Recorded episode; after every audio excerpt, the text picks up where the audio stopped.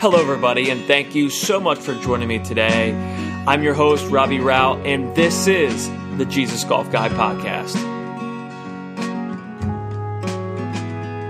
Today, we're going to talk about a word that I got from the Holy Spirit during a golf lesson. I am so excited to share with you. I hope you enjoy. So, it was a Thursday morning, I believe it was um, May 12th, and I was on the range with this lady who, you know, I've been working with her for years on and off. She comes to like like ladies clinics and stuff. Uh, she's probably in her like mid to late sixties, somewhere in there. Um, and she just loves playing the game. She loves playing with her husband and just some friends and stuff.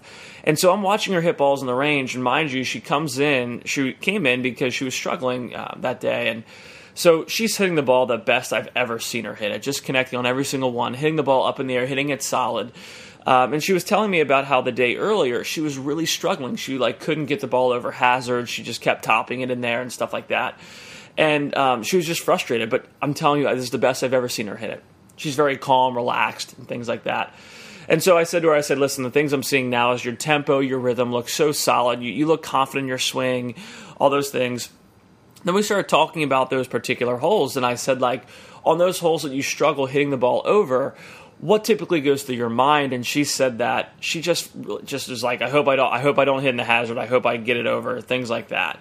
Um, and so she's really focused on the hazard or whatever she's trying to hit over. And so um, i told her i said listen what I tell people is like for example on hole number two, there's it's this par three, and this is for people that are really worried about hitting in the water. It's this long par three that is over water, and I say to them, I'm, i say, listen, pick the club that's going to get us to the middle of the green, but I want you to really focus on trying to hit that particular club into the bunker behind the green. Now, knowing that they can't get there because the middle of the green and the bunker are like 25, 30 yards separate, it's not saying like swing harder. It's more so of saying, I want your focus to be beyond what we see here. I want your focus to be beyond the hazard. I want your focus to be beyond something in the distance, whether it's at like, you know, like a big hill in the back or whatever. Point is, this trick has worked for a lot of people because they, people usually struggle hitting it over stuff if they're focused on, I hope it doesn't go in the water, or oh my gosh, there's something in the way, there's water, there's a hazard there, I have to hit it over, and they get all stressed out. Where I'm like, listen, set your focus on something in the distance. And as I said this, I heard Holy Spirit so clearly say to me, set your mind on things above and not on things of the earth. And that's a verse in Colossians 3, verse 2. And it's something that I've been meditating on for, for quite some time. And I heard him say that and was like, whoa. Because, um, you know, I, when I say, I, you know, meditating on, I've, I've meditated on that verse, you know, quite frankly, a lot over the last couple years.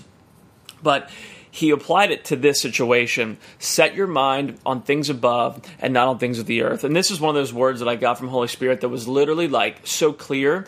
And it was so loud in my head. Like i almost like couldn't even hear the conversation that i was having with with um, this lady and her husband. It was like it was so loud. I was like okay i gotta gotta, gotta focus gotta focus here right in the conversation. So set your mind on things above and not on things of the earth see the focus in golf needs to be on what you want the ball to do, not what you don't want it to do. It needs to be so detailed focus on what you want it to do and not what you don't want it to do. Likewise, we also must reckon ourselves to be dead to sin and alive to God. We must not focus on screwing up, but focus on who God says that we are. See, in this place, like so many people in golf, they struggle with they, they get so focused like almost like the way i teach it is like there's like a spectrum. And so in the middle like you know we'll say like a, number spectrum. You have a line. You have zeros in the middle. You have all the negative numbers on the left. And the further left you go, the further negative it is. But the further right you go, the more positive the number is. Okay. So if like we're thinking negatively, so we'll say we're thinking on the left side of this line. If we think negatively, we're getting more and more and more negative when it comes to the number here, right? But the more detailed focus we can get about what we want our golf ball to do, the more detailed focus we become in that fashion, you're actually starting to move further further and further away from that negative thinking. So I always encourage people think as detailed as possible when it comes to um, what you want your ball to do because you're going to move so much further away from um, what you don't want it to do. So, for example, like on a downhill putt, you know, even if you have a downhill sliding putt 30 feet away, I'll say to people, I'm like, listen, I still want us to try to make it, but I want our focus to be so detailed on how the ball goes in. So, you know, I've seen people do this all the time where they're like, oh, I was trying to make it and they hit the putt 20 feet by. Well, like, newsflash, that ball's not going in because it's rolling way too fast by the hole. So, even if it hit the hole, it's just going to run right over it or hop over it or whatever. So, we have to have a detailed focus on how the ball goes in. So, on that downhill 30 foot slider, what I'm thinking is like, I'm trying to make this thing, but I want it to like trickle in the hole. I want it to hang on that front lip of the hole for like two seconds and then drop. So what I'm doing is I'm focusing on the speed at which this ball goes in and how it goes in to the point of like what blade of grass is this ball going to roll over, all those things. So that that's becomes huge. And the thing that's so important here is um, when it comes to our walk with Christ, our focus has to be removed from what we used to be and become focused on what we now are. So in Romans chapter 6, um, the Holy Spirit through Paul is talking about baptism here and about like what's going on. And and basically like in baptism we were we like died to sin. We were actually buried with Christ in the water. We are like, so the Bible actually says that we were crucified with him on the cross by baptism, so in the water. And so what happens is like our old man, our old self was actually buried with Jesus. And as we're raised up from the water, we're raised in the newness of life. So just as Christ was raised from the dead, so are we to also walk in the newness of life. This is all in Romans chapter 6.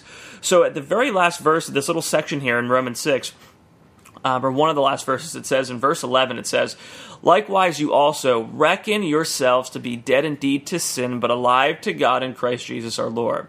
Okay, the word reckon means to consider, and to consider is to think carefully. So, likewise, you also reckon or consider or think carefully about yourself to be dead to sin, but alive to God in Christ Jesus our Lord. So, we are actually supposed to truly consider ourselves to be dead to the very thing that's holding many of us in bondage when it comes to like, oh, you know, I'm just a sinner. It's like, listen, yes, you were and you are on your own, but in Christ Jesus, He set you free from that. He's actually paid the price to forgive you from that here, now, and forevermore. He's taken away the sin. The, the whole the whole idea of like I'm still a sinner. It's like like. I hear that on your own. Yes, on our own, yes, we are still sinners, but in Christ Jesus, all things are made new. 2 Corinthians chapter 5 verse 17 talks about this very very specifically. It says, Therefore, if anyone is in Christ, he is a new creation. Old things have passed away. Behold, all things have become new. Now, all things are of God, who has reconciled us to himself through Christ Jesus and has given to us the, the ministry of reconciliation. so, what I'm getting at here is we have to look beyond what we see in the natural. We still live in this sinful body, we still live in this flesh, but we have to live from the spirit. We have to set our mind beyond what we see in the natural and set our focus onto what we can see in the spirit because we're called to walk by faith and not by sight. So, I'm going to keep going into this here. So, we are called to reckon ourselves to be dead indeed to sin, to consider yourself to be dead indeed to sin, but alive to God in Christ Jesus our Lord. Now, this is like know, this will sound super spiritual, super faithful, but yes, it's true. You can't walk in this way without faith. You can't walk in this way seeing things in the natural because, yeah, I mean, we may still screw up, but we have a we have an advocate with the Father. We just we slip up. We say, God, I just thank you for forgiving me. I ask you for your forgiveness. I thank you for what Jesus has done, Father. I thank you for leading and guiding me by the Holy Spirit to cause me to not ever sin in this way ever again, Lord. I just thank you in Jesus' name. I pray, Amen. You just like you just uh, reconcile yourself to God in that fashion, right? Okay, good. Now we're going on to the next part here. So the whole idea is you have to think carefully about yourself. You have to consider yourself to be dead to sin. So, um, so I've brought this up because you know this whole being dead to sin. You have to consider yourself to be dead to sin but alive to God. I brought this up because too many times we see people struggling in, in things in life is because they just see themselves as such. They don't see themselves how God sees them. So again, just reminding us here in 2 Corinthians chapter 5, verse 17, it says, Therefore, if anyone is in Christ, he is a new creation. Old things have passed away. Behold, all things have become new. All right, so, you know, in baptism, like I said, we are baptized into Christ. So it says, therefore, if anyone is in Christ, he is a new creation. Old things have passed away. Behold, all things have become new. All things have become new. So the thing is, in the next verse it says, Now all things are of God, who has reconciled us to himself through Jesus Christ, right? So what I'm getting at here is we've got to start seeing ourselves how God sees us. You know, like I said in, in one of my previous podcasts, was like, Holy Spirit give me a word that says, once you know your identity, then things will follow. So, for example, can I live like a father if I didn't know I had a children or had a child? No, I couldn't. If I didn't know I had a child, I I would still be doing like just doing whatever. But since I know I have a child, I start doing dad things. I start, you know, changing diapers. I start, you know, rocking the baby, like all these whatever, all that stuff. The point is, once you know your identity, then things will follow. So too many of us try to just live a Christian life, but have no clue how God sees us. So if we're called to be Christ like, if we don't know who we are in Christ, how can we walk truly Christ like? Or how we're just going to be trying to do that on our own. But if we begin to start renewing our mind to how God sees us, it then opens the door that we then start walking things out. So again, I'm going to go ahead and read this to you. Romans chapter 8, um, it talks about this. It's so good. It says, um, for those who live according to the flesh, set their mind on things of the flesh. I'm just going to pause for a second. So, there's verses in the Bible that are called the quote unquote in hymns. I like to call them the identity verses. If you go through the New Testament, specifically the epistles and such, you're going to see a lot of verses that, for example, Romans 8, chapter 1, it says, There is therefore now no condemnation to those who are in Christ Jesus. So, for example, right there, it's telling you there's now no condemnation to those who are in Christ Jesus, who do not walk according to the flesh, but according to the Spirit. So that is a part of our new identity that we don't have condemnation on us anymore. Why? Because we've been forgiven because of what Jesus has done for us. Right? So that's a part of our new identity because we're in Christ. Okay? So this is going to be very important that as you begin reading the word, like for example in my Bible, I have like all the in him verses where it says in Christ or in him or in Jesus or whatever, I like in regards to like verbiage when it comes to that, I have them all highlighted in yellow. So I can just kind of flip through my Bible here and I can be like, okay, cool, like this is a new identity verse. This is an identity verse. So I can flip through my Bible and start seeing like how God sees me. So I encourage you, like just go ahead and read like one epistle at a time epistle like the book of romans the book of corinthians the books of or the books of corinthians um, you know the books of like you know the book of ephesians the book of colossians like those things. Like go ahead and like just read those and highlight all those identity verses in yellow so that you can kind of flip through there quickly every now and then and just be like okay cool this is how god sees me all right? Because the whole point is we're called to live christ-like but if we don't know who we are in him it's hard to do that okay? So I'm going to go ahead and read this again. Romans chapter 8, um, because this is going to be focused on here, like, because we're called to consider ourselves or to think carefully about ourselves to be dead to sin but alive to God. Now, now we're going to talk about this word like think and how we think, okay? Verse 5, Romans chapter 8, verse 5. For those who live according to the flesh set their mind on things of the flesh, but those who live according to the Spirit, the things of the Spirit. So to be carnally minded is death, or to be fleshly minded is death, but to be spiritually minded is life and peace. For those who live according to the flesh set their mind on things of the flesh, but those who live according to the Spirit, the things of the Spirit. So this is where it becomes very, very important here. So I'm going to relate this right back to golf. So basically, like, level one would be like let's just try to get the ball over a hazard, right? Level two is going to be let's focus on something in the distance. Level three is going to be I want us to be so detailed focused on how this ball is going to get to where we want it to go. I want it to be so focused on the trajectory, on on the distance, on where it's going to land, how it's going to roll out, how it's going to stop, all those things. I want to be so focused in that area okay? Because I know if we start focusing on what we want the golf ball to do, then we start playing in that fashion. Like, how many of us have said, all right, don't hit it right here, and we hit it right? Oh, okay, don't hit it left here. I don't want to hit OB. I don't want to hit OB. All of a sudden, we hit it OB. The point is, when we have that focus, it's just very tough to execute a particular shot. So we must begin to focus here when it comes to our walk with Christ on who He says we are and what He says we can do, empowered by His Holy Spirit. So there's a really cool promise in um, First Peter. I love this because it's like we live in this fallen world, we live in this sinful world, but like, what are we supposed to do, right? So, Second Peter chapter one verses two through four, it says, "Grace and peace be multiplied to you in the knowledge of God and of Jesus our Lord." as his divine power is given to us all things that pertain to life and godliness. His divine power within us is the Holy Spirit. As his divine power is given to us all things that pertain to life and godliness. So he's given us everything we could possibly need to walk the life that he's called us to walk, to live Christ like. Okay? Through the knowledge of him who called us by glory and virtue, through the knowledge of him. This is where it becomes so important to just know him more. Right? But like if if I don't renew my mind to to who Jesus is and to his love for me and how he sees me, I'm just gonna like live my life however I want it to live. I'm gonna just be uh, living from a place of like I just forget who I was. Like it's almost like, um, you know, I'm I'm just gonna keep going. I don't want to rant on too far. Okay, who called us by glory and virtue, by which have been given to us exceedingly great and precious promises, that through these promises you may be partakers of the divine nature through these promises, we may be partakers of the divine nature, having escaped the corruption that is in the world through lust. So, our way to escape the ways of this world is through the promises of God. And where the promises of God founded, they're founded in the Word.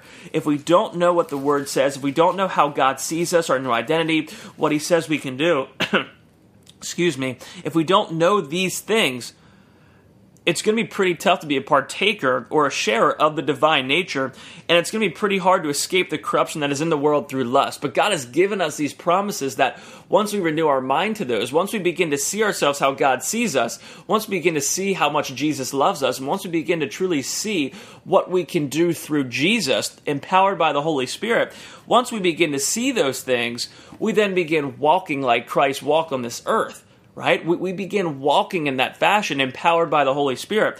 How? Because through the great and precious promises that God has given us, we can then be partakers of the divine nature. So we have to keep our minds set on these things. Now, going back to Colossians 3 to bring this thing full circle here, it says, if then you were raised with Christ, verse 1, seek those things which are above, where Christ is, sitting at the right hand of God. Set your mind on things above and not on things of the earth. All these things I'm talking about, you can't see in the natural.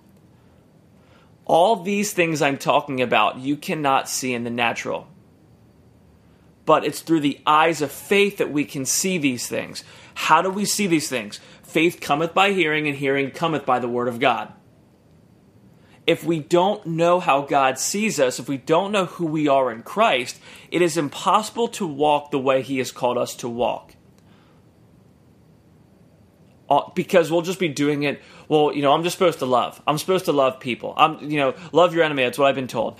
Okay, yes, I hear that, but Jesus says, John 15, verse 12, he says, Love one another as I have loved you if we don't spend time meditating on that, if we don't spend time just pondering that and just being in prayer, like, Lord, show me how much you love me, and, and He reveals it to us in His Word, it is so hard to love like He's called us to love because He says, Love one another as I have loved you. All right? So, there's a, there's a, a little portion here that I want to read here where it says, what we think about, what we consider, is what we become. Now, I just wrote that down. We've, we've heard the world even say those things, but what does the Bible say about it? Okay? And, and, and I'm, I'm, going in this fashion because we're called to set our mind on things above, things beyond what we see in the natural, not on things of the earth or what we can see. So, things of what are beyond what we see are, are these identity verses of how God sees us. So, what we think about, what we consider, is what we become. Proverbs chapter 23, verse 7, it says, the first part of this verse, it says, For as he thinks in his heart, so is he.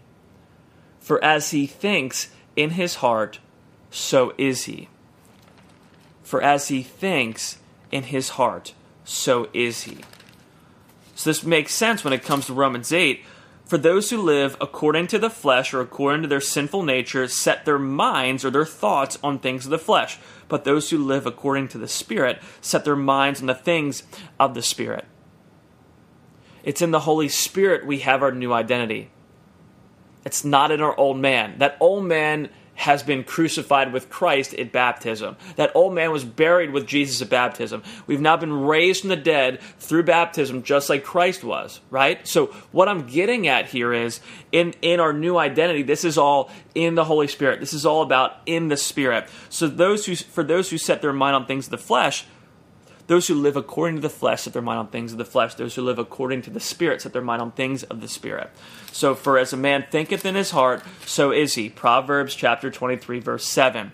Now, in Romans chapter 12, verse 2, it says, And, to be not, and do not be conformed to this world, but be transformed by the renewing of your mind, that you may prove what is that good and acceptable and perfect will of God. We are called to renew our mind we're transformed by the renewing of our mind for the purpose of that we can prove what is that good and acceptable and perfect will of God. We are renewed by the renewing of our mind. Or, we, I'm sorry, we are transformed by the renewing of our mind. Now, in Colossians chapter 3, it says simply, it says, um, and have put on the new man who is renewed in knowledge according to the image of him, of Jesus, who created us so we are renewed in knowledge according to the image of Him.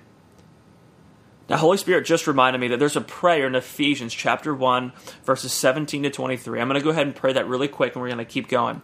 But it talks about, like, this is a prayer that we can pray in line with and thank and praise God for giving us the spirit of wisdom and revelation in the knowledge of Him. Because we know in 2 Peter that the knowledge that grace and peace is multiplied to us in the knowledge of God and of Jesus our Lord. And as this divine power is given to us, all things that pertain to life and godliness, through the knowledge of Him, through the knowledge of Him who called us by glory and virtue, by which have been given to us exceedingly great and precious promises, that through these promises you may be partakers of the divine nature, having escaped the corruption that is in the world through lust. Now, there's a prayer here because we can see here that there's this knowledge that as a man thinketh in his heart, so is he. Those who set their mind on things above, or things of the Spirit, live according to the Spirit. So those who set their mind on things above and on things of the earth, those are the people that live according to the Spirit. So how we live is what we set our mind on.